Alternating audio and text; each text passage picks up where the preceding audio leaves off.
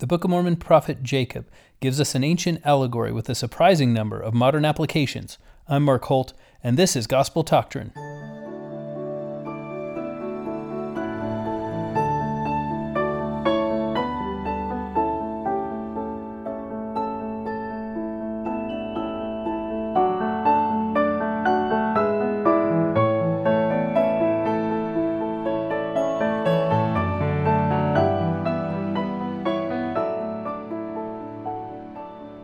Welcome again to Gospel Doctrine. So grateful to have you listening today.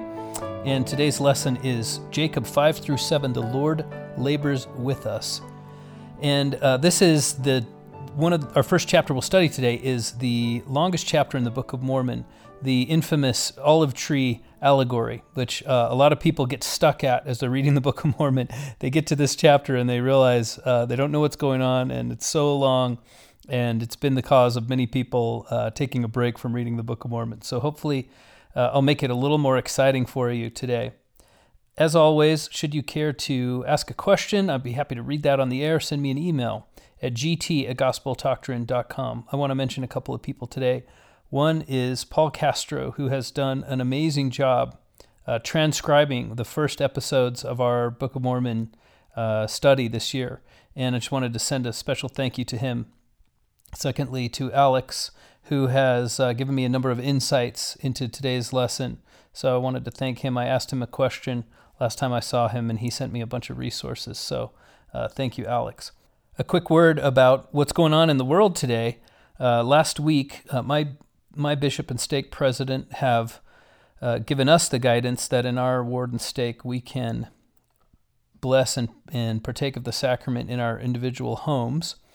Uh, because of the COVID 19 virus scare that is going on right now. And so last week, as we uh, performed that ordinance in our home, uh, it occurred to me that the ability to bless your home in this way is a lot like the oil in the lamps that are that is described in the parable of the ten virgins. And I thought um, a lot of times people consider that the this oil has to be stored up, and it's the reason it can't be shared is is personal righteousness. Um, so the oil is obedience. The oil is the blessings of obedience, which can't immediately be shared, which is a, certainly a valuable, uh, I'm sorry, a valid interpretation. But it just occurred to me that uh, for various reasons, it's it's not advisable for us to invite everyone. Uh, I, as we as we had our wonderful sacrament service here in our home, I thought, oh, I'd love to invite everyone in the neighborhood to come share in this wonderful spirit that we have in our home with us.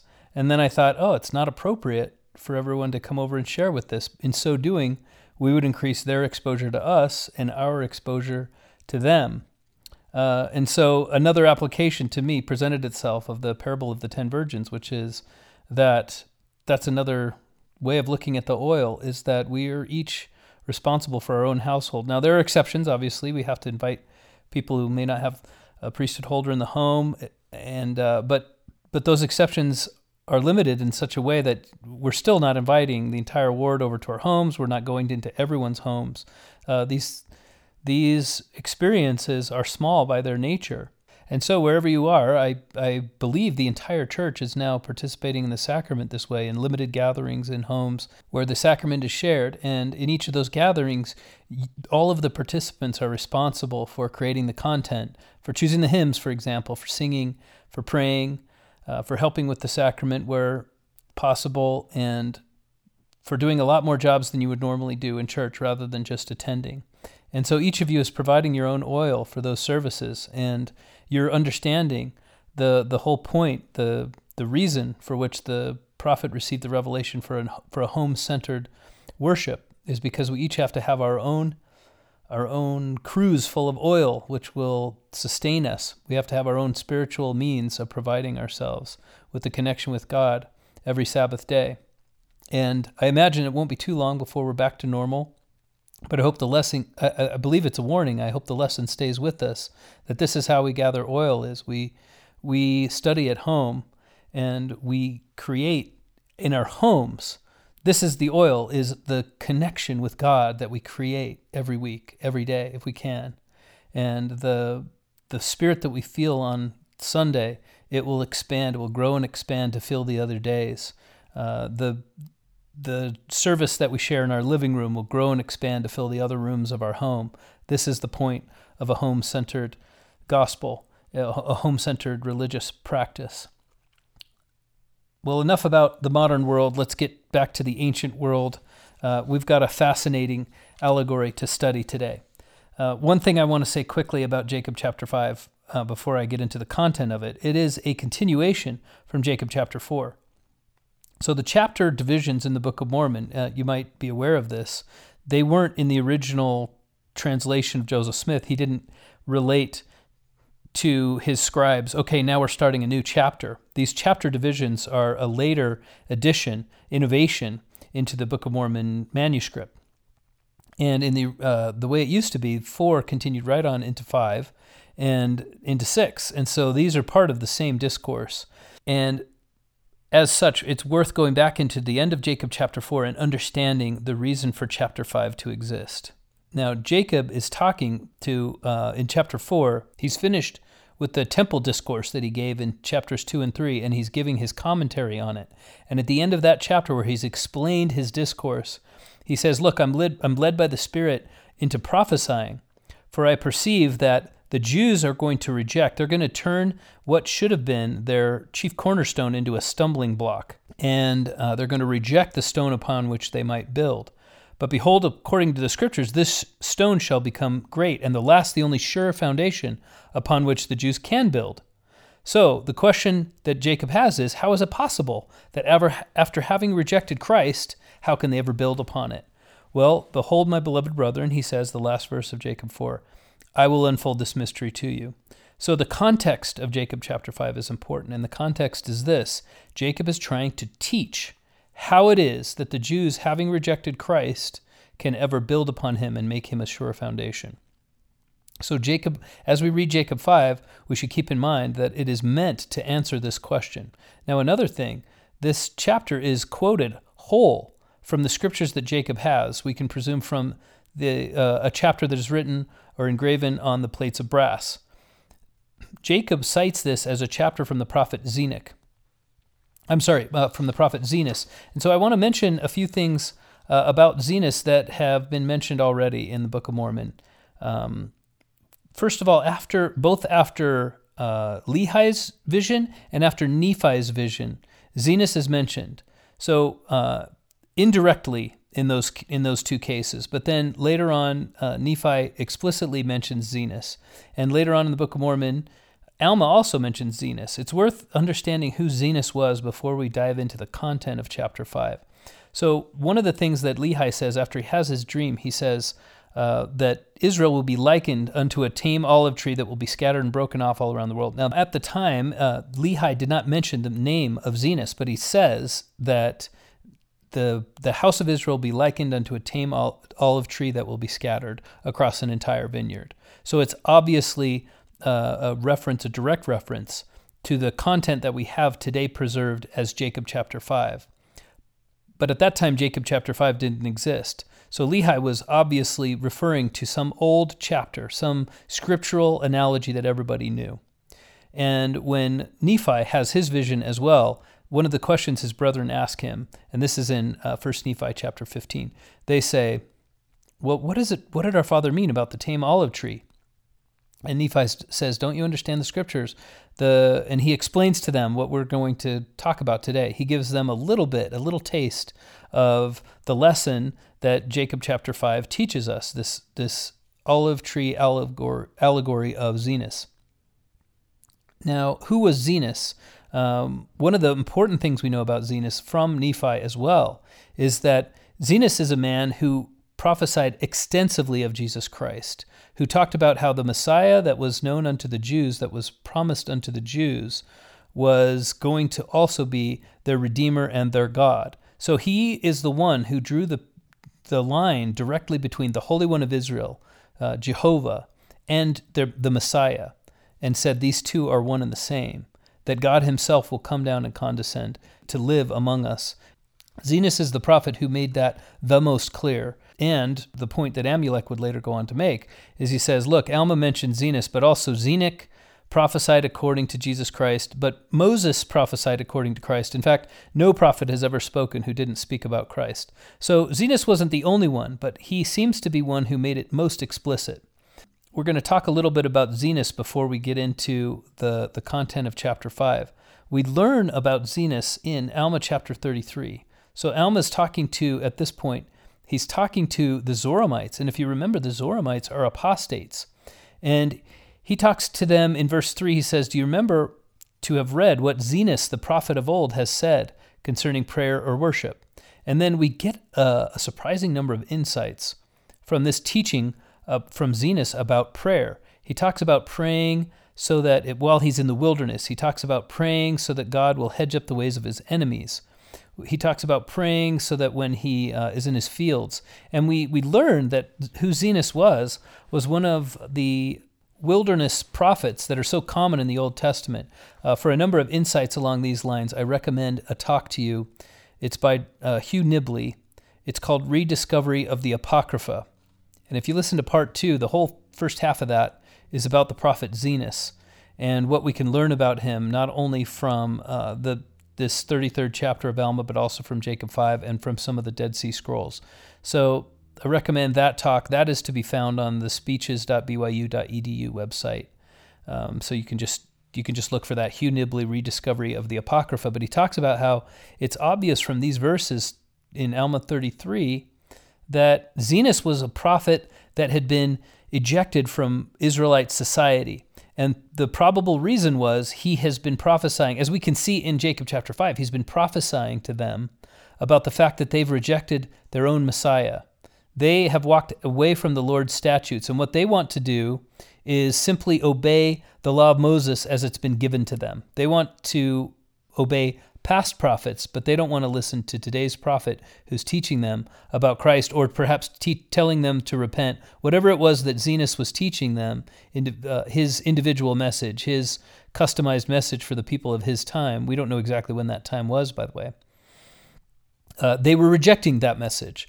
And so he was forced to be in the wilderness. And then it seems apparent from these verses in Alma that then uh, God, he says to God, Thou, thou art merciful unto me, and when I've been cast out and despised by my enemies, and then thou turned my enemies into friends, and then I've been cast out again. And so we can get a little picture of the life of Zenos that he was somebody who is repeatedly rejected by his own people. And then we can surmise by the lessons that we know he taught as to why that might have been. Why is that important? Uh, it'll become a little more apparent as we as we dive into the content of today's lesson. But uh, it's just it's just good to get uh, a background on who Zenos was. So, what is Jacob chapter five? Um, this is a, an allegory about a man who he's a husbandman, as you might as you might call a person who looks over an olive grove, and he has one tree specifically that is so valuable that he wants to get the fruit from it. But the problem with the tree is that it's it's old and it's in a state of decay. It's about to fall apart. It's really interesting if you've ever traveled to the Holy Land. There are trees in this exact state. Uh, in the what they call the Garden of Gethsemane, which is right at the base of the Mount of Olives, between that and the old city of Jerusalem. There's a there's a Catholic church there called the Church of All Nations, and alongside it, adjoining that church, are a couple of olive groves, and one of which they, they term the Garden of Gethsemane. Now, it's not known, obviously, whether this is the exact spot, but there are very, very old olive trees there, and you can kind of see that uh, what it looks like to have a tree that is so old, but you know its roots are still active because there are just a few new shoots coming out of it every year. But by and large, it's a huge, thick trunk with just a few branches that are still alive. But that tree is so valuable because you know that it is going to produce fruit that is well established. The line of the fruit, the, the type of fruit that it would bear, would have uh, withstood the test of time. And these trees are heirlooms in their culture. A grove of, of olive trees would be passed from uh, father to son for generations upon generations, and they would consider it to be the price of a well established tree that bears fruit every year would be worth its weight in gold. Uh, it would be beyond the price of gold. You could not get anyone to sell that kind of a grove because they cannot create it afresh just by working at it. You the only way you can do it is by having something that, that would age and age and age. And that is the position that this husbandman is in. He goes out and he looks at his tree and he sees this valuable resource is going to die. Now, with that understanding, as you read this chapter, you can understand, you can see, you can begin to feel how much this husbandman loves the tree.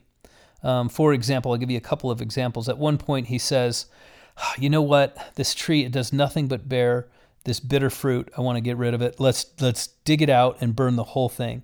And his servant says, "No, let's let's try one more time." And he says, "You're right." Immediately, you know, he's frustrated in a moment, and uh, but immediately you realize he didn't really mean it. He's frustrated, and then he immediately says, "You're right. We're going to try again because I love this tree so much. I love the fruit that this tree gives me. It is so important to me." Uh, I'm willing to do anything it takes. I'm willing to spend all my time out here digging around this tree. I'm going to fertilize it. I'm going to prune it. I'm going to care for it. And so that's to me the number one message that stuck out to me of chapter 5 is how much this husbandman cares. He loves this tree. He will do anything to preserve it. All right. I'm going to relate to you in very quick terms the, the narrative of Jacob chapter 5, and then we'll go into what it means. So the first thing is the tree is getting old, and he looks at it and says, "I'm gonna I'm gonna nourish it, and I'm gonna see what would happen." So he he makes his labor for this year. I mean, these trees grow in seasons, and then there's a winter and a summer. So for this year's labor, he prunes it, he digs around it, he he fertilizes it, as they call it, he dungs it, and then he gets a little bit of uh, new branches. But the main top which is everything but the branches, it begins to perish. It doesn't mean the, the, the very top of the tree, there's like a bottom and a top of the tree. What it means is uh, all of the branches that have leaves and fruit. The main top thereof begins to perish. So he sees this and he says to his servant, It grieveth me that I should lose this tree. So I'm really sad that I should lose this tree. But um, so one of the things that we're going to do is we're going to graft in branches from a wild olive tree. And if we can get the sap flowing, and I'm, I'm paraphrasing, I'm adding my own words to this story so that you can understand exactly what he's trying to do. If we can get the sap flowing from the roots to the branches, that will revivify every part of the tree. And these branches are not they're not vital enough to pull that sap through the tree. And they aren't producing, you know, in, in modern terms, we might say the leaves aren't producing enough uh, photosynthesis to, to give the tree the food that it needs. So, what we need are some sort of more vital branches that would bring this tree's roots back to life. So, let's find the wild olive trees. Now, understand, the reason a tree is wild, the reason an olive tree is considered wild, is because it's of a variety that is not cultivated, it's not popular for cultivation, because the olives are bitter. They don't taste good. They look like olives, but you can't get good olive oil from them and you can't eat them. So they're really good for nothing. They actually are considered like weeds. However, genetically, they are compatible. Um, and by genetically, what I mean is you can actually, and if you've never, if you're not familiar with the process of grafting, you can actually cut a branch from one and cut the branch off the other, and you can join them where those two raw areas uh, meet the trees themselves will create a new bond. They'll, the bark will grow around it, and it's as if the one branch was always in the other tree. That's how grafting works. But the but the two branches that are joined together have to be close. Eh, genetically, the trees have to be similar. And if you make that bond correctly, and if those trees are, and if that new branch is seated correctly, uh, S E A T E D, then a new bond will be created and that uh, the sap will flow freely into that new branch and then it will be as if it was always part of that tree. It's it's a very strange thing. You obviously can't do it with animals, but you can do it with plants. You can join one plant to another plant and have the roots of one feed the branch of another. So what he says is let's br- let's bring these roots back to life by putting some vital branches into this tree, and so they do just that. Incidentally, we're now uh, around verse 8 of chapter 5. At the same time, he says, I'm going to take some of the branches of this good tree and I'm going to take them and spread them out so that I can preserve the, the line of this tree, the kind of fruit that it gives me, uh, what we today would consider the genetic material of this tree. I'm going to keep it alive so that even if these branches were to die, then I would have some of this fruit. Now, there are two kinds of grafting. This is a, a, side note. Not we're not talking in Jacob chapter five anymore. There are two kinds of grafting that are described here. One is typical grafting. Now, today we still use the word grafting to describe this process. However, uh, part of what the this husbandman is doing is uh, the Lord of the vineyard is he is doing what is called cutting, uh, rooting a cutting. So a cutting of a tree is cutting off the last, let's say, 12 to 18 inches of a branch or 30 to 45 centimeters. And you have a branch that is about that length, and you take off some of the leaves along the bottom of it, and you just put it, you put the cut part into the ground, and then you fertilize you put it in a certain kind of soil you do it at a certain kind of year you fertilize in a certain way and you take explicit care of this cutting and if you do that and you water it just the right amount, it gets just the right amount of sunlight, and if you've chosen the ground carefully, then that cutting can actually grow roots and become a tree of its own. So that's not grafting as we would consider it today. However, eh, in ancient times, this was one and the same thing. You were taking part of a tree and making it a new tree. So, the first thing he's going to do is he's going to graft wild branches into this valuable tree to preserve the roots. The second thing he's going to do is he's going to take the branches off of the good tree that he loves and he's going to take cuttings and make new trees from it so that he can preserve the genetic material. So he's preserving this tree in two different ways. Now, um, uh, well, we'll talk about that later. We'll talk about the some of the difficulties in language of this chapter, and I think it's it's a wonderful some wonderful insights to be gained there. Um, but so we're back in Jacob 5 again. So uh, he instructs his servant to go do some of these things and to help him with, with some of this, uh, this work. But he alone takes the branches and takes them in, into what is described the nethermost parts of the vineyard. So, hidden parts of the vineyard. Now, what nether means is low.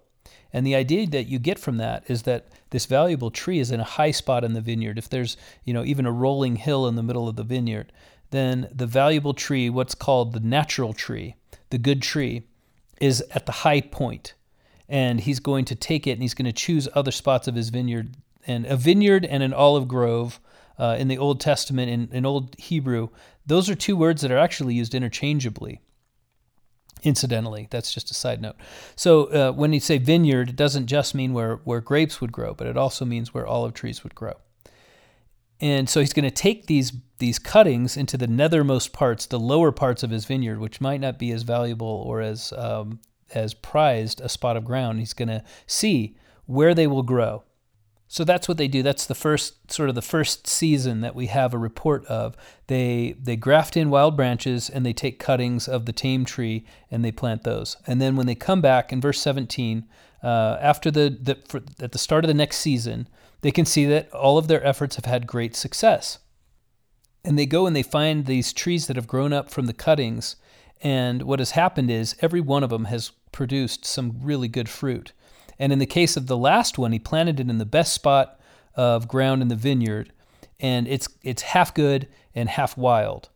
And uh, so the the original tree, the roots were so strong they've overpowered these wild branches, and the wild branches are actually growing sweet fruit. It's growing good olives, and all of the the natural branches that they've taken and planted throughout the vineyard, they've also grown fruit. Now, you might if you if you look this up, you might learn that it takes between two and five years, and sometimes as many as eight years before an olive cutting can can become a tree that would actually bear fruit. So it's not just one season, it's been a long time. And in fact, uh, we get the idea of this Lord of the Vineyard that he's somebody who lives longer than a normal lifespan because the, the kinds of uh, activities that he's doing with these trees and the fact that this tree is so important to him, he's lived with this tree as long as the tree's been around. The tree means everything to him because he's been with it its whole lifespan. Uh, this this may or may not be uh, a valid interpretation, but it's kind of what I'm getting is that the, the there's something special about the Lord of the vineyard. He knows more about olives than anyone else. His servant is good at tending olives, but he says to him, "Why did you plant this olive tree here? This is a terrible piece of ground." And the uh, the Lord of the vineyard says, "Well, you can tell that I know what I'm doing because look at it; it just bore a lot of fruit." So I don't understand why you're questioning me. Uh, I chose this spot of ground very carefully, and I've done a lot of work on it, and obviously it worked. Now, um, anyway, we'll we'll talk about the meanings later. We just want to get the story.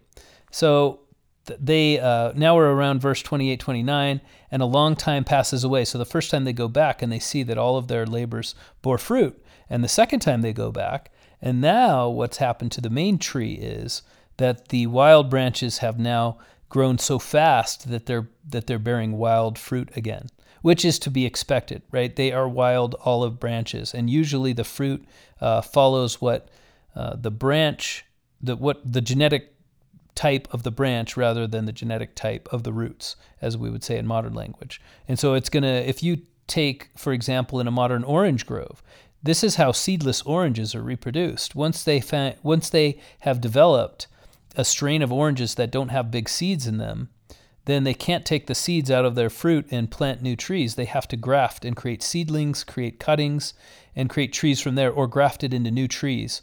Um, so they could take a seeded orange tree and they could graft into it the branch of a seedless orange tree.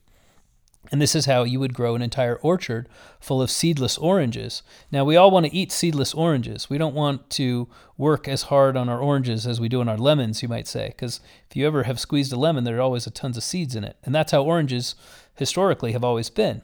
And yet, you and I are uh, hopefully, most of us, I think, are, are used to eating oranges that have very few seeds in them. And that's because uh, orange husbandry has grown to the point where we take the, the oranges with the smallest seeds and we keep creating cuttings from that and then we take the oranges with the smallest seeds from that and eventually you get a you get a branch that has no orange uh, the oranges have no seeds at all.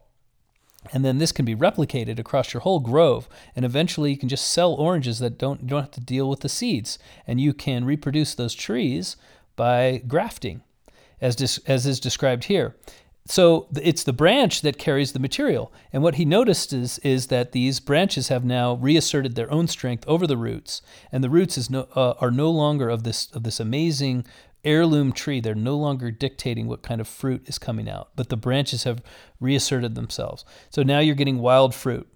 Well, then he goes around to look at all the seedlings that he's planted, all these cuttings that have become trees, and they have all now, converted to bearing wild fruit for a reason that he can't even understand because they don't have. Uh, those trees never had any wild genetic material, and yet they've also, because perhaps because of the trees that have surrounded them, but for whatever reason, they're also bearing wild fruit. And in fact, one of the one of the trees had half wild and half good fruit, and he thought to himself, you know what? I should I told myself that I should cut off those wild branches, but my servant talked me out of it, and now look, the whole tree is wild. So, this is the third time he's gone out, and at this point everything's bad. So he says to his servant, he says, "Let's get rid of all these trees. I hate them all." Uh, my words, not his. I hate these trees now. It makes me so disappointed and frustrated that I love these trees so much and I've worked so hard, and now what do I get? Nothing but wild fruit. Now, it's not like it's a surprise to him.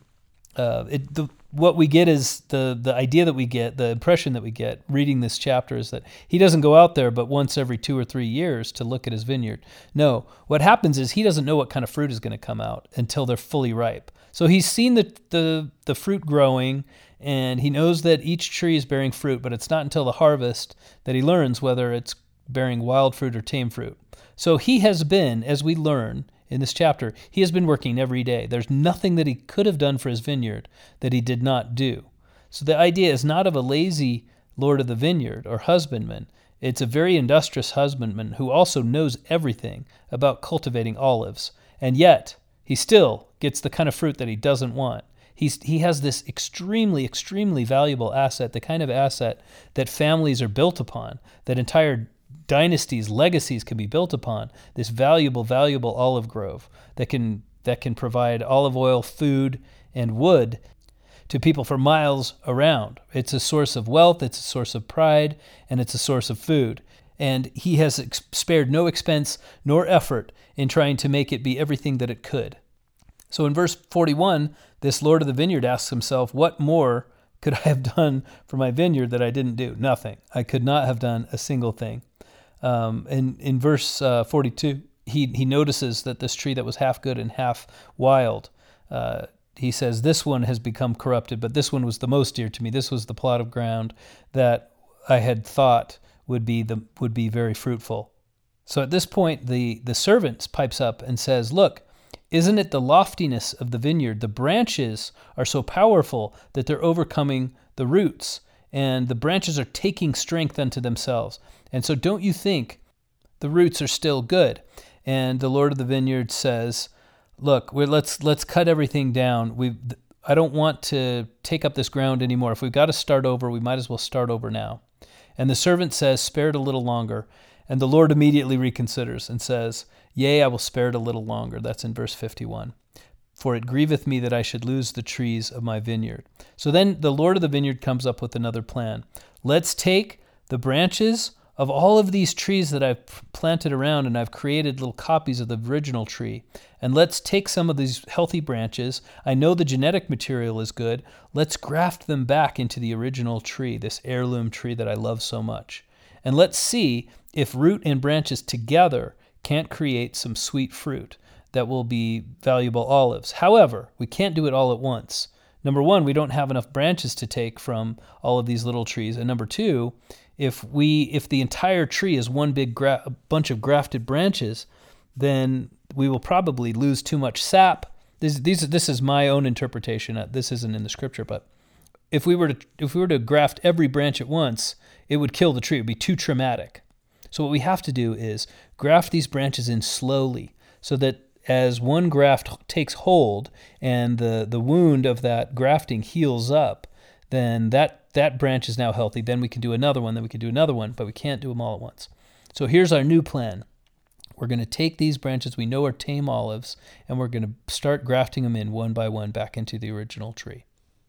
And we're going to take some of the orig- some of the leftover tame branches from the original tree and we're going to replace the ones we take from these uh, offshoot trees and we're going to put some tame olives into those trees as well. We want to take every one of these trees and lay up fruit for ourselves against this season, as he calls it.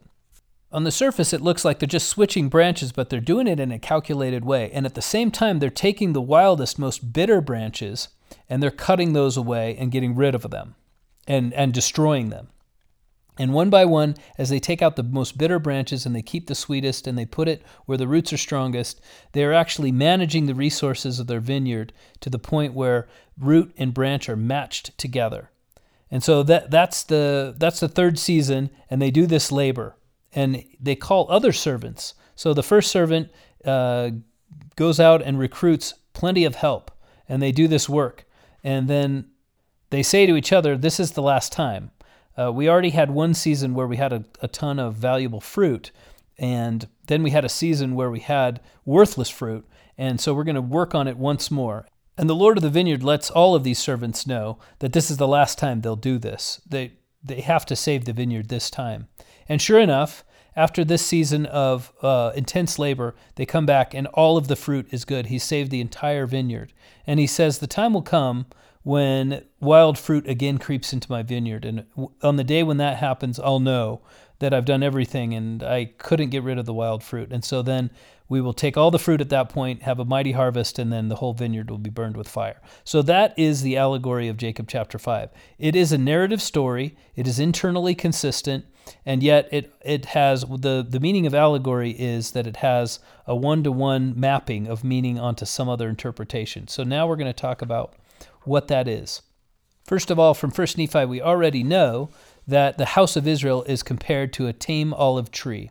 So, tame olive tree means these sweet olives, the good olives, that the fruit that is useful not only to create oil but to eat. It's the kind of fruit you would want to eat. And a wild olive fruit is the kind of fruit that is not worthwhile for getting oil from it. The oil would be worthless to eat or to burn, and it would also be bitter to eat. You just don't even want these wild olives anywhere near your olive grove. So, um, first of all, the land in the vineyard obviously represents actual land. So the, the, the tame olive tree, in one sense, represents the place where Israel has been planted.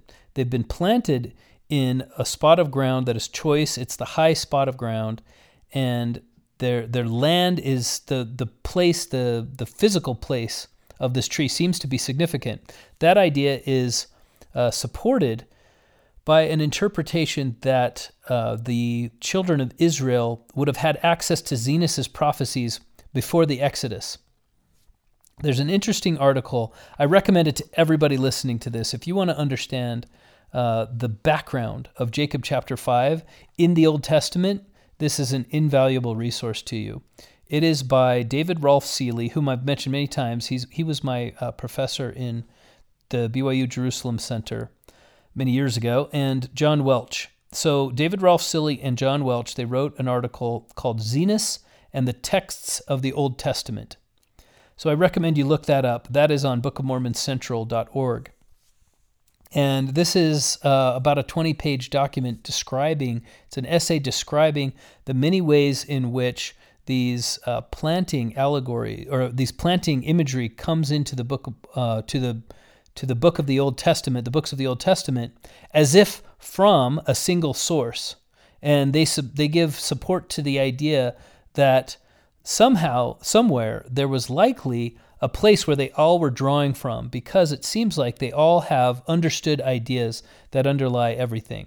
The idea that there could be both a blessing and a curse in an olive grove. So the blessing would be that you get wonderful fruit, but the curse could be that you're going to take a branch and you're going to throw it away, you're going to burn it in fire. And that's just the beginning. That's just the tip of the iceberg. I wish I could go into detail of everything they covered, but that's why I recommend this article to you. Uh, so was very helpful in preparing this lesson today. Uh, so the the the tree is obviously the house of Israel, and the place where the tree is planted is the land of Israel. And in Exodus chapter 15, the the song of the sea. If you've been listening for a couple of years, you'll remember we talked a bit about this. But um, if not, the Israelites, as they are traveling out of the the sea, the Red Sea, it's been split for them, and then they've walked through it. And as they come out of it, you you will have seen this also depicted in that cartoon, um, the Prince of Egypt. They sing this very song from the from Exodus chapter 15. Um, they sing the Song of the Sea, which is a, a hymn of praise unto Jehovah. And one of the images from that hymn is that God will plant us in a high place in his holy mountain. And that that is very in line with what's going on in Jacob chapter 15 here. The the Lord of the vineyard has planted this tree in a high place in his in his most cherished plot of ground. But it also uh, it's not just a plot of ground. It now, in my opinion, I'll give you my interpretation on what uh, the, the, the roots mean and the place means. But on one level, the, the place where the trees are planted actually does have to do with places in the earth. So, as um, the Lord of the vineyard scatters this genetic material from this tree, he scatters the branches of the tree. Um, it's symbolic of the scattering of Israel. So, we might think of one of the branches planted in a poor plot of ground, we might think of that as the Assyrian uh, exile. And then we might think of another uh, branch that's planted elsewhere as the Babylonian exile. And we can certainly think of the last tree that is planted in the good spot of ground. We could think of that as the Nephites. Because uh, the prophets of the, the people of the Nephites have been telling them now for over a generation that we have been led to a land of promise where God will only have people here who follow his word, and if they don't, they will be cut off from his presence. And that this this is a choice plot of ground above all the other parts of the vineyard. And also, the support of that idea is that half of the tree, half of the fruit of this tree was wild, and half of it was was good fruit, was tame fruit, were tame olives. And so symbolizing the Nephites and the Lamanites. So that that one plot, that one tree symbolizes these people. So different trees that are scattered around the vineyard, they symbolize different examples of exile among the Israelites from the Israelites. So far, uh, there's nothing here that's uh, any different about this uh, the interpretation that I'm giving you to what you might just guess from reading this. Um, and so that that is the meaning, right? That God is go- is trying to preserve the worship of the Israelites. So, what does the fruit mean? So, I'm going to give you my interpretation of what all these things mean. First of all, uh, not only of the original tree, not only is it the land of Canaan, but it's also, uh, in my opinion, the trees that these branches are growing on, the roots, it's doctrine. So God wants, if you think about the branches as being people, when he, when he says these these branches are wild, they have to be cut off and hewn and thrown into the fire. They have to be hewn down and thrown into the fire. This is obviously judgment of some sort. So the plants of the vineyard can be blessed or they can be cursed by the Lord of the vineyard. He can work on their behalf. He can prune them. He can dig about them. He can dung them or fertilize them. Or he can cut off the branches and throw them into the fire. So his his labors and his judgments are very important as to what happens to these branches. The branches are the people.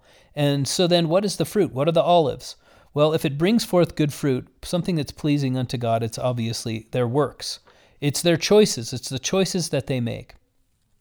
Now, the nourishment that the trees get, as you as you might recall, in verse 18, it says, He's behold the branches of the wild tree have taken hold of the moisture of the root thereof, that the root thereof hath brought forth much strength.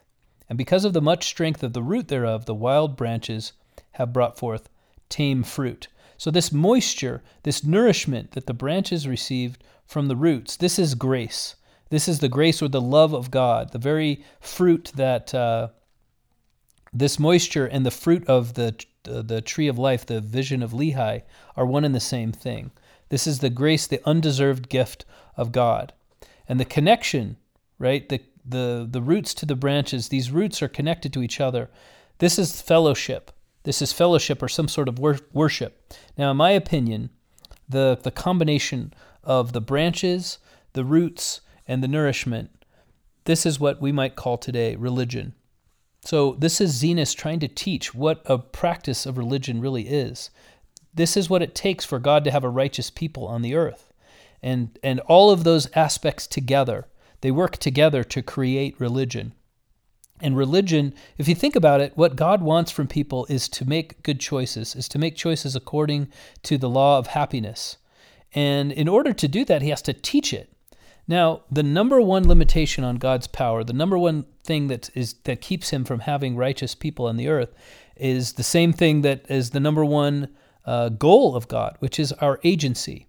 So the the choices that God makes to influence us, they all are bound by our agency. God will never, never, this is his utmost commitment.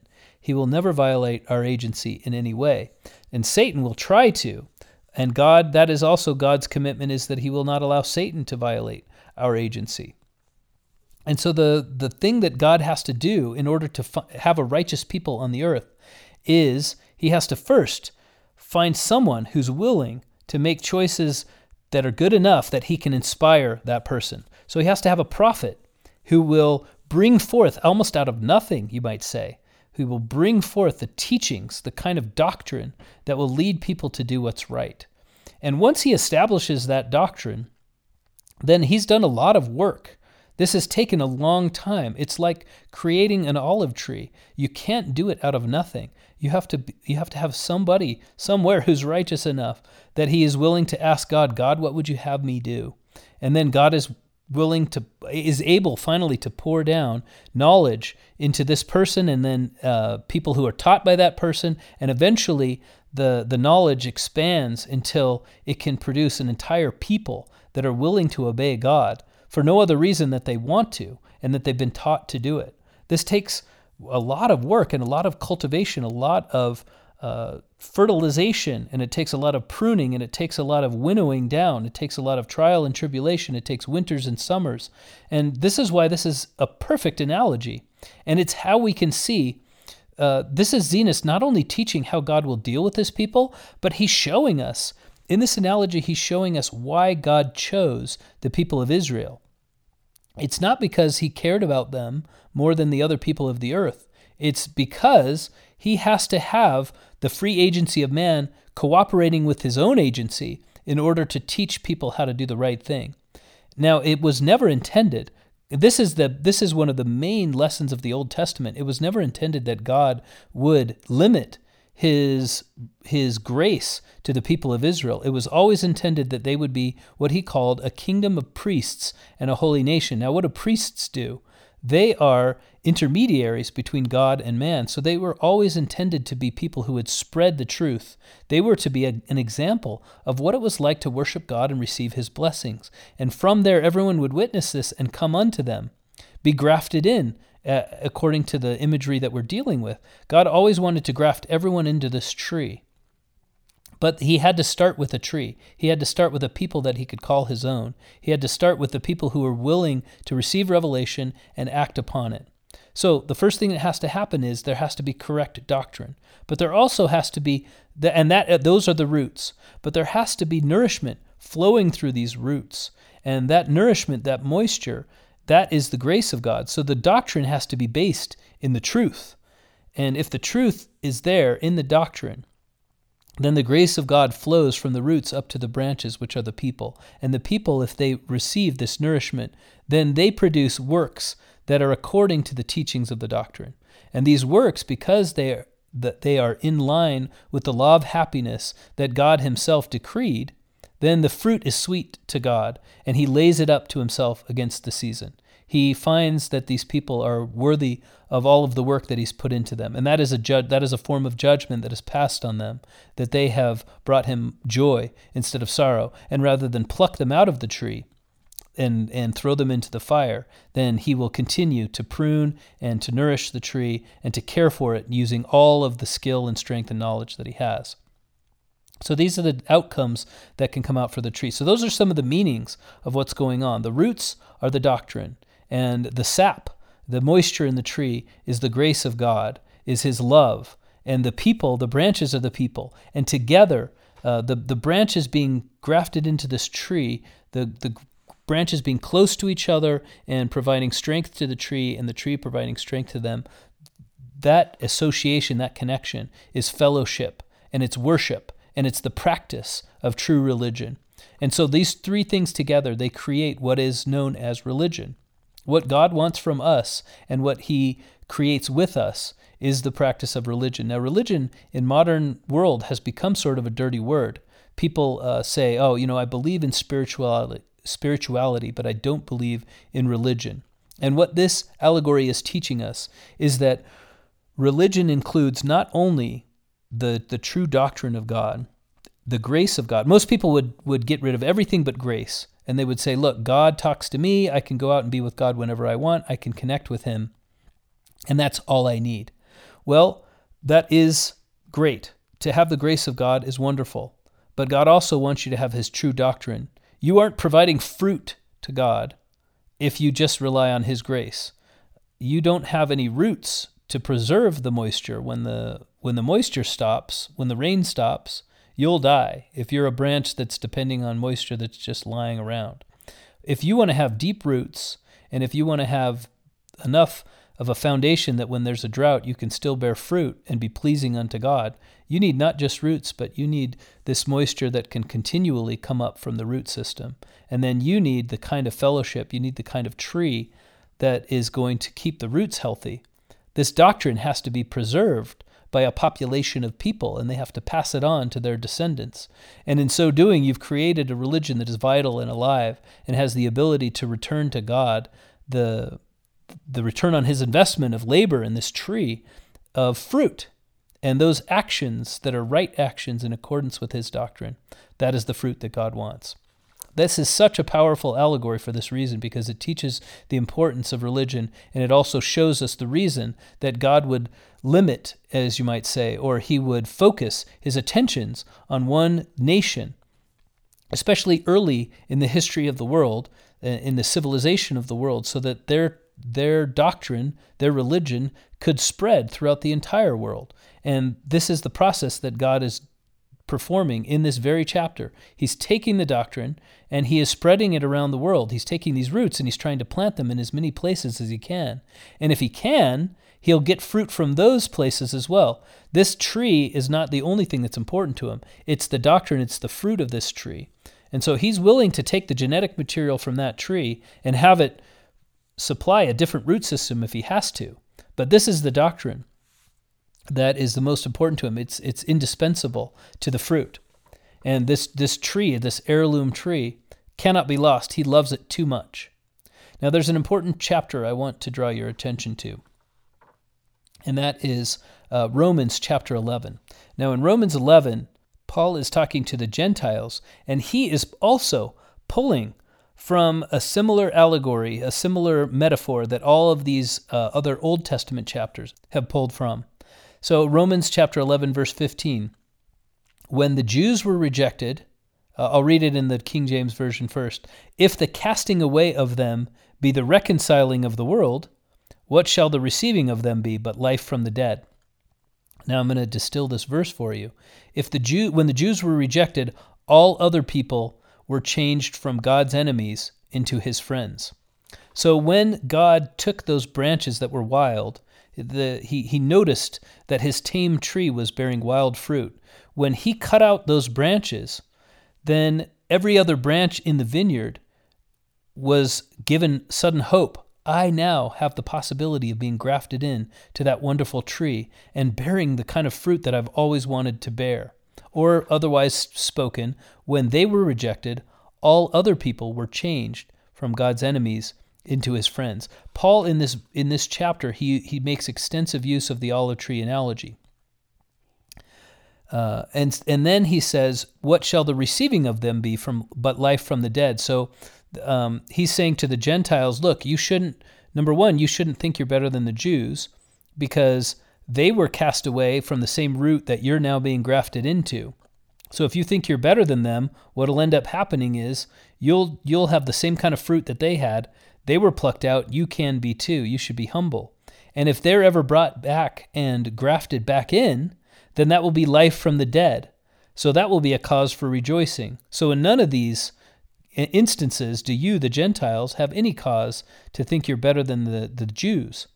But I, Paul, have been called to preach unto you, the Gentiles, partly so that the Jews will be a little bit jealous. Uh, as he or envious as he says of all of your good fruit of all of your success of all of your pleasant worship that they might be spurred on to revivify their own roots and bring back their own righteousness and start ma- bringing forth better fruit of themselves, and that, that and this is one of the ways in which fellowship creates a stronger bond and creates better fruit among branches. So Paul said in verse 17, If some of the branches be broken off, and thou, being a wild olive tree, he's still talking to the Gentiles, wert grafted in among them, and with them partakest of the root and fatness of the olive tree, boast not against the branches. Boast, but if thou boast, thou bearest not the root, but the root the. This is verse 18. So we're still in Romans 11. That was verse 18. So another another translation says this: Consider this. If you're going to boast, consider this: you do not support the root. The root supports you. And the point of that is that the doctrine of Christ gives you your nourishment in order to be righteous. You're not the ones giving righteousness to the doctrine of Christ.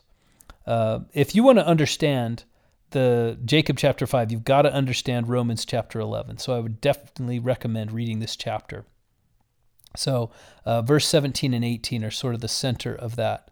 Now, in this chapter, he quotes Isaiah chapter 59. Now, you might remember that when we were talking about 2nd Nephi chapter 1, that this is one of the probable places that I said uh, Lehi was quoting from Isaiah chapter 59 to give his sons the message about the armor of God.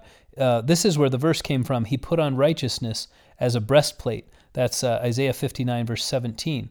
Just a couple of verses later, it says, uh, this is where Paul is quoting from. And he says, the, the covenant of God, the Redeemer of God, he's covenanted that he's not going to leave uh, Israel alone, but he will eventually change them. The Redeemer in verse 20. So this is Isaiah 59:20. The, Re- the Redeemer shall come to Zion, and unto them that turn from transgression in Jacob, saith the Lord. So Paul quotes that and he says, eventually, God is going to redeem Jacob. He's going to bring these trees that have been spread throughout the world, and he's going to graft them back into their mother tree. He's going to bring them back to the worship of the Messiah. Now, this is a very important uh, support for the idea that not only is that center tree the land of Canaan, but it is Christ himself. So Zenos, as a prophet, was very, very uh, central. He was always focused on the, the doctrine of Christ and teaching that the Redeemer, that the Son of God, was the way in which the Jews would be saved. And in fact, there, we have good reason to believe, taking uh, Alma, you, this is a little work that you can do on your own, but you can take Alma chapter 33, what you learn about Zenos from there, and you can take Jacob chapter 5, what we learn about Jacob teaching the, uh, Zenos te- teaching the doctrine of Christ. He's basically prophesying that the Jews are going to be cast out because they reject Christ. And you can take those two things and put them together, and then you can take the chapters from First Nephi, which talk about the prophet Zenos and his teachings, how powerfully he testified of Christ. And you can guess that Zenos was cast out and maybe even slain because he, and, and certainly rejected of the Jews because he was so uh, consistent and so persistent in his teaching of Jesus Christ and of the fact that they would all reject him. And he prophesied that not only would they reject him, but they would be rejected of him. So I've already kind of explained that the trees, the roots of the tree, represent doctrine. And doctrine, the most important aspect of any of the doctrines of God, is the atonement, the need for the atonement of Jesus Christ. So now we'll go back to our original question. Why would Jacob take all of the trouble to transcribe one of the ancient chapters that's already found in the uh, plates of brass. Why would he transcribe that onto his small plates? This is the longest chapter in the Book of Mormon, a ton of work. Why did he do it? Uh, and he gives us the answer, as we talked about in Jacob chapter 4. He wants to explain how the Jews can build on the foundation of Christ one day if they've already rejected him. So this the whole point of this allegory is to show that the Jews will one day again be given an opportunity to build on that foundation. And Jesus Christ therefore is what happens is they're separated first from the central tree and then they're brought back in and reconnected to the central tree. So the the to finish off with our interpretation of this allegory, the Nephites, the the Assyrian exile, the Babylonian exile, all of these are separations from the original house of Israel. And then one day they'll all be gathered back in. And there will be a time when all of the fruit is good, when the house of Israel is flourishing. And this is the time of the restoration. This is the time when there is a prophet on the earth who is able to communicate with all of the different branches and root systems of this tree wherever they might be found and therefore they're all able to get correct doctrine and they're all being nourished by the grace of Christ and they're all being they're all participating in the fellowship of the leaves and therefore all of the trees are producing good fruit. They all have the doctrine they have the the grace and they have the fellowship that requires true religion and this is the last time these trees will be nourished in this way. And so the Lord of the vineyard now is going to take as much opportunity as he can. He's going to take advantage of this wonderful happenstance and he's going to gather as much fruit as he can. And so he's going to bring in as many servants as he can, and, he, and they're going to labor as much as needs to be done to make sure that every fruit that comes out of this vineyard is going to be as good as possible. And this is a process. Eventually, this good fruit will fill up the entire vineyard it has to be done slowly. The, the bad branches, the wild branches, are not taken out all at once. They have to be slowly replaced with good branches. But eventually, this good fruit will fill up the entire vineyard. And so that's the prophecy that we're in the middle of. Uh, God is now nourishing his vineyard for the last time, and eventually the, the belief in Jesus will fill up the entire world. That is the prophecy of Jacob chapter 5 that eventually everyone will will have access to correct doctrine and they will be bearing fruit to God. Their works will be good. It doesn't mean that everyone will be part of the same religion in the specific sense that they'll be part of the restored church of Jesus Christ, but it does mean that in the broad sense of the word religion, that they will be uh, bearing fruit unto God, that God will not permit people to be in the vineyard if they are not producing the kind of works that he needs to be considered tame fruit. He has to have valuable fruit for himself. Otherwise, it's taking up spot in his vineyard. It's cumbering the ground, as he says, that could be used for a for a tame plant that would be that would be profitable to the Lord of the vineyard. So that's the end of our interpretation. some an, another chapter that I want to point you to. So I pointed you to First Nephi 15, and I also pointed you to Exodus 15, and now I want you to to point you to John chapter 15. So the Book of Mormon, the Old Testament, and now the New Testament. Uh, very interesting. But this is where Jesus says to his disciples, I am the vine, and you are the branches.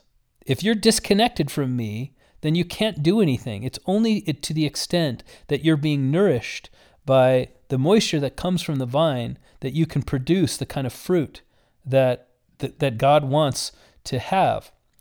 Uh, this is one more example of the fact that the, of the idea that Israelites were very comfortable thinking about God as being a nourishing root system uh, and having planted them and being connected with Him and receiving this.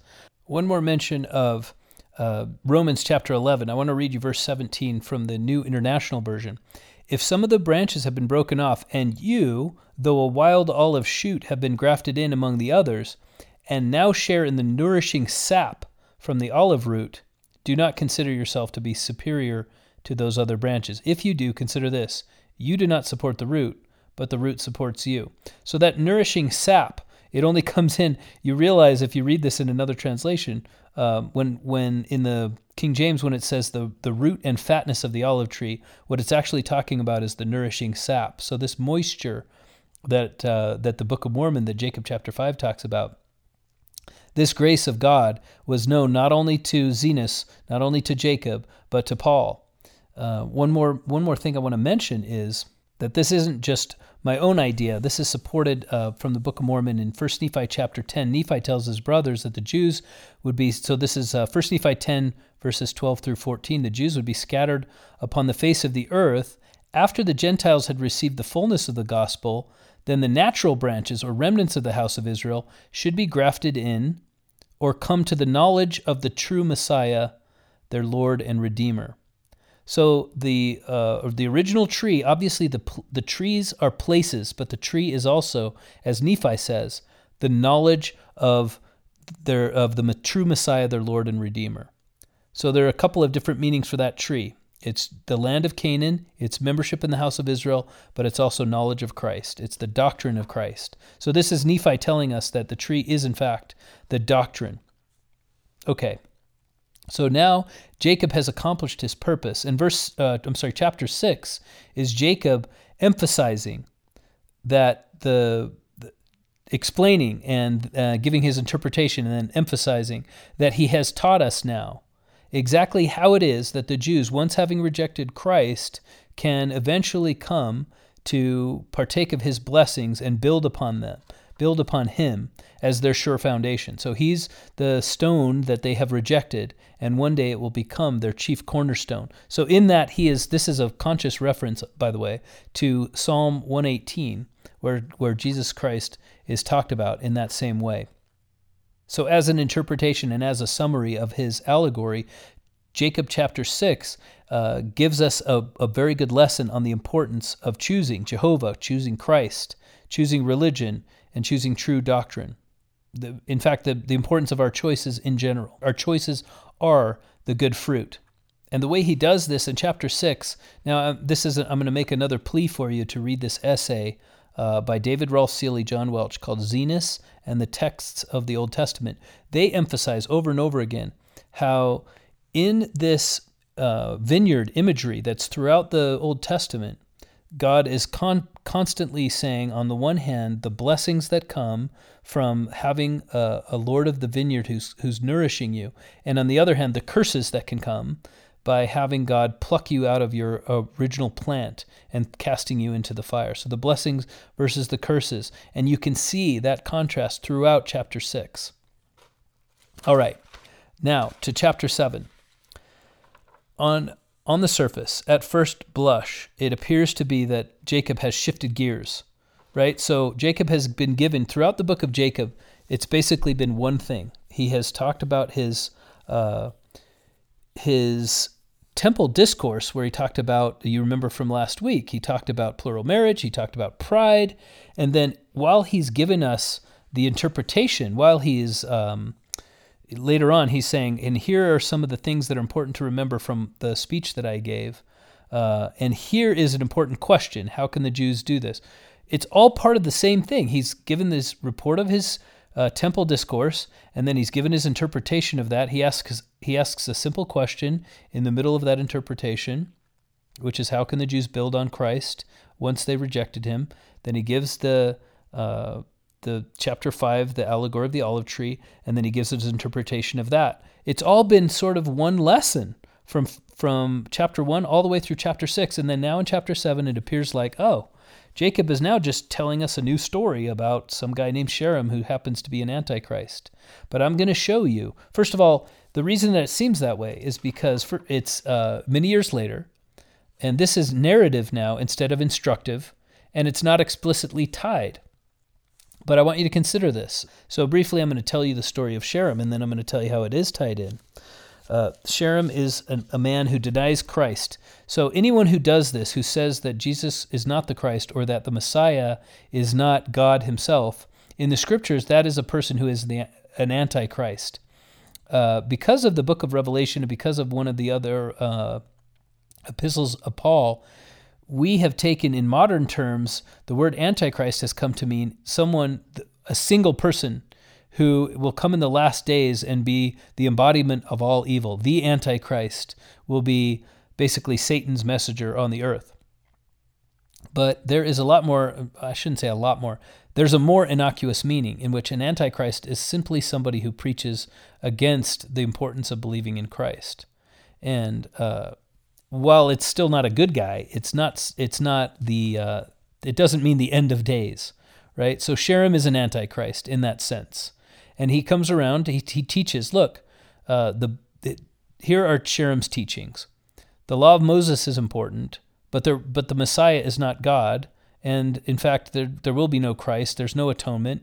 We just have to obey God and and pay attention to the law of Moses, right? And he, uh, this is his whole his whole spiel. This is the entirety of his message, and it doesn't seem to be that evil. But I'm going to talk to you about why uh, why it is first, uh, and then what's the problem. So he finds eventually comes into contact with Jacob, and he says, "Look, I've been looking for you, Jacob, because you teach about Christ, and I teach that there will be no Christ." And he and Jacob have a discussion, and in that discussion, the it it ends up that Sherem says to Jacob, "All right, if there's a Christ, then show me a sign." And Jacob says, "I'm not." I'm not going to show you a sign, but if God wants to show you a sign, then maybe you'd like to be smitten. And if that's your sign, I'm not gonna I'm not gonna find some way for God to visit your destruction on someone else. So if that's your sign, then so be it. And from that moment, uh, Sherem never gets to teach any evil doctrine again at all. Now, as a narrative, this is not a very powerful lesson, and I'll tell you why. Because you and I face obstacles to our belief all the time, and God doesn't smite those obstacles as soon as we say, oh, well, if you want to be smitten, then be smitten. Okay? So this is not a chapter instructing us how to deal with apostates or how to deal with obstacles to our belief. Um, in fact, if you've ever studied narrative structure or story writing at all, this is the this would be considered what is called a deus ex machina or the god from the machine. Now in ancient Greek drama, uh, one of the early techniques that they realized they were doing. It's sort of something that is recognized after the fact. But there were a lot of ancient Greek dramas, and the Greeks were the uh, the innovators, the inventors of the play, right, of theater in that in that sense. And quite often at the end of the play, what would happen is the writer, the playwright, would get the characters into enough trouble that they couldn't get themselves out of it. And so then on a little crane, they would bring an actor out from backstage and they would hoist him up and he would come out and he would be a god. He would represent one of the gods of Olympus and he would say to all of the uh, assembled cast, Here I am. I've watched you struggle with all these things. Now I'm going to fix all your problems. And this would be the way the, the play would end. It wasn't very satisfying because God would come out of nowhere and would say, uh, Here's the answer to your problems. You don't have to change, and everything's going to be great. Well, it was great for an early uh, manifestation, an early example of plays, but people have moved on since that. And and nowadays, if you want to criticize somebody, a, a writer, you could say, "Oh, your ending was a Deus ex machina," and it doesn't mean that literally God comes out and solved the problems. It means that somehow something that wasn't really the character didn't really have to change. He didn't really have to face the difficulty that the story uh, presented him with. Uh, all the, his problems got resolved for him and therefore, uh, big deal. It's not very satisfying that he didn't have to make a difficult choice. And so this is an exa- a perfect example. If if you look at this as a narrative, it's not powerful because God literally comes out of nowhere and solves the problem. So if this isn't a narrative teaching us a lesson, then what is it? Okay, that is an important question, and that is a clue to what this chapter is even doing here it seems like it's different from the rest of the whole book of Jacob. And when we realize that the narrative isn't the point, then we can kind of fit it in. Okay, so now I'm going to tie this chapter back into Jacob chapter 5. First of all, what do we know about Sherem?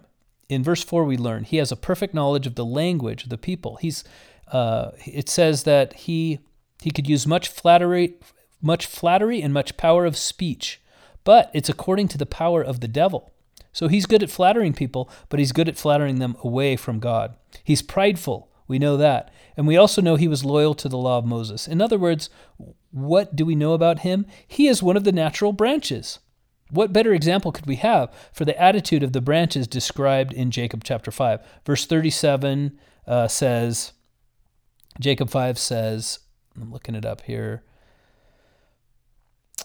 Behold, the wild branches have grown and have overrun the roots thereof. And because the wild branches have overcome the roots thereof, it hath brought forth much evil fruit. And then the, the servant describes one of these evil branches in this way in verse 48. He says, Is it not the loftiness of thy vineyard? Have not the branches thereof overcome, overcome the roots, which are good? And because the branches have overcome the roots thereof, behold, they grew faster than the strength of the roots taking strength unto themselves. Now, this is where Zenos makes it clear that is the choice of the branches that actually perverts their fruit. So, this is a perfect example. Sherem is a perfect example of the branch taking strength unto itself. In other words, it's rejecting the doctrine.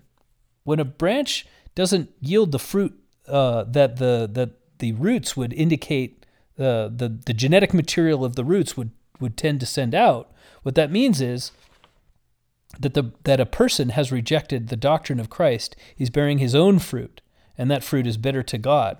What better example could you have for that attitude than Sherem? So what and, and so here's my point. Jacob chapter 7 is not meant as a narrative to teach us how to deal with somebody like Sherem. Jacob chapter 7 is meant as an example to us of God of the fact that God really will deal with the people of Israel the way Jacob chapter 5 says he will. And what happens to Sherem? He's plucked out of his tree and he's cast into the fire immediately. So Jacob later on he had a choice as to what he was going to write in his uh, on his plates. He could and and if we're reading this the book of Jacob and we think, "Oh, he just wanted to relate all of his important experiences." No, it's many years later he doubted he undoubtedly had many, many important experiences. But he chose to put Jacob chapter 7 here precisely because he wanted to illustrate to anyone who would read his plates, uh, presumably his own descendants, first and foremost. He wanted to show them look, if you just read Jacob chapter 5, you need to know that God will pluck you out and cast you into the fire, and he will bless you. So, what happens to the people that formerly listened to Sherem? When Sherem is struck by God to the point where he cannot raise himself, he has to be nourished by others for the space of many days. And eventually, he gathers all of his former believers, his former adherents, and he renounces all of the teachings that he's given them. And he says, I'm afraid that I have committed the unpardonable sin. And then he dies. All of those people immediately repent. And what happens is that they are all brought back into the fellowship the religion, the practice, and the doctrine of Christ, and they immediately are forgiven. So, one man is cursed, everyone else is blessed. One man is taken out and root and plucked away from the natural tree, and everyone else is grafted back in. This is an illustration, this is an example. This chapter is not a narrative, it is part of the allegory of Jacob chapter 7. This is one example of how this applies to us. That when we listen to people who would tend to take strength unto themselves and deny the doctrine of Christ, then we are cast out of this tree. We are plucked out of our natural tree and we are denied the nourishing sap. But if we will repent, then we can be grafted back in. Now, I want to teach you something about Sherem. If you want to understand his deception, I'm going to read to you two of the verses from chapter 7. First thing that Sherem says uh, he's talking to Jacob. He says, You've led away much of this people that they pervert the right way of God. They keep not the law of Moses, which is the right way, and they convert the law of Moses into the worship of a being which you say shall come many hundred years hence. And now, behold, I, Sherem, declare unto you that this is blasphemy. For no man knoweth of such things, for he cannot tell of things to come. That's verse 7. Verse 9 this is only two verses later. Sherem says this. Uh, Jacob says, Deniest thou the Christ who shall come? Sherem says, If there should be a Christ, I would not deny him.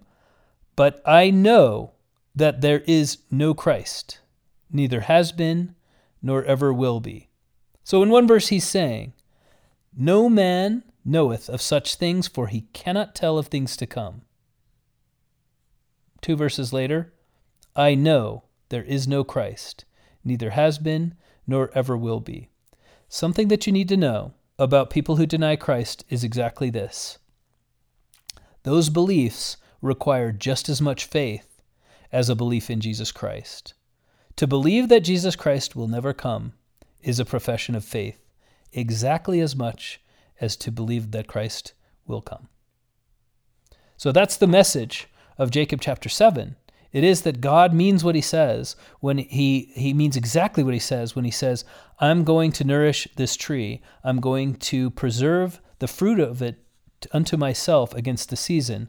I'm going to take every branch that I can, and every leaf that I can, and every shoot that I can, and every cutting that I can, and every seedling that I can.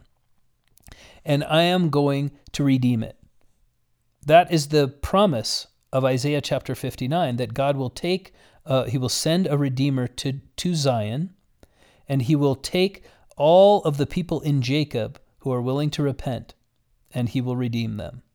So this is an ancient promise, it's an ancient allegory, and it has an infinite number of modern applications.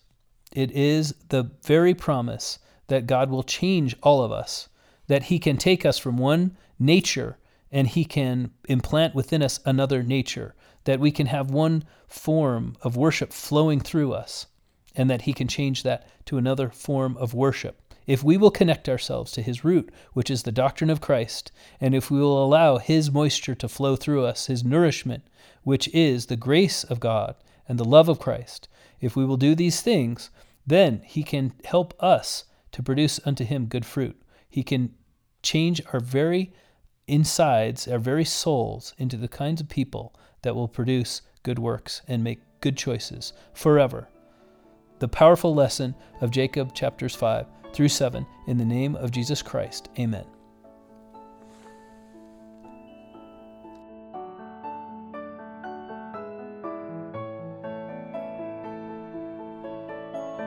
This has been Gospel Doctrine, a nonprofit podcast hosted and produced by Mark Holt with bumper music by Kendra Holt. Gospel Doctrine is not affiliated with nor endorsed by The Church of Jesus Christ of Latter day Saints.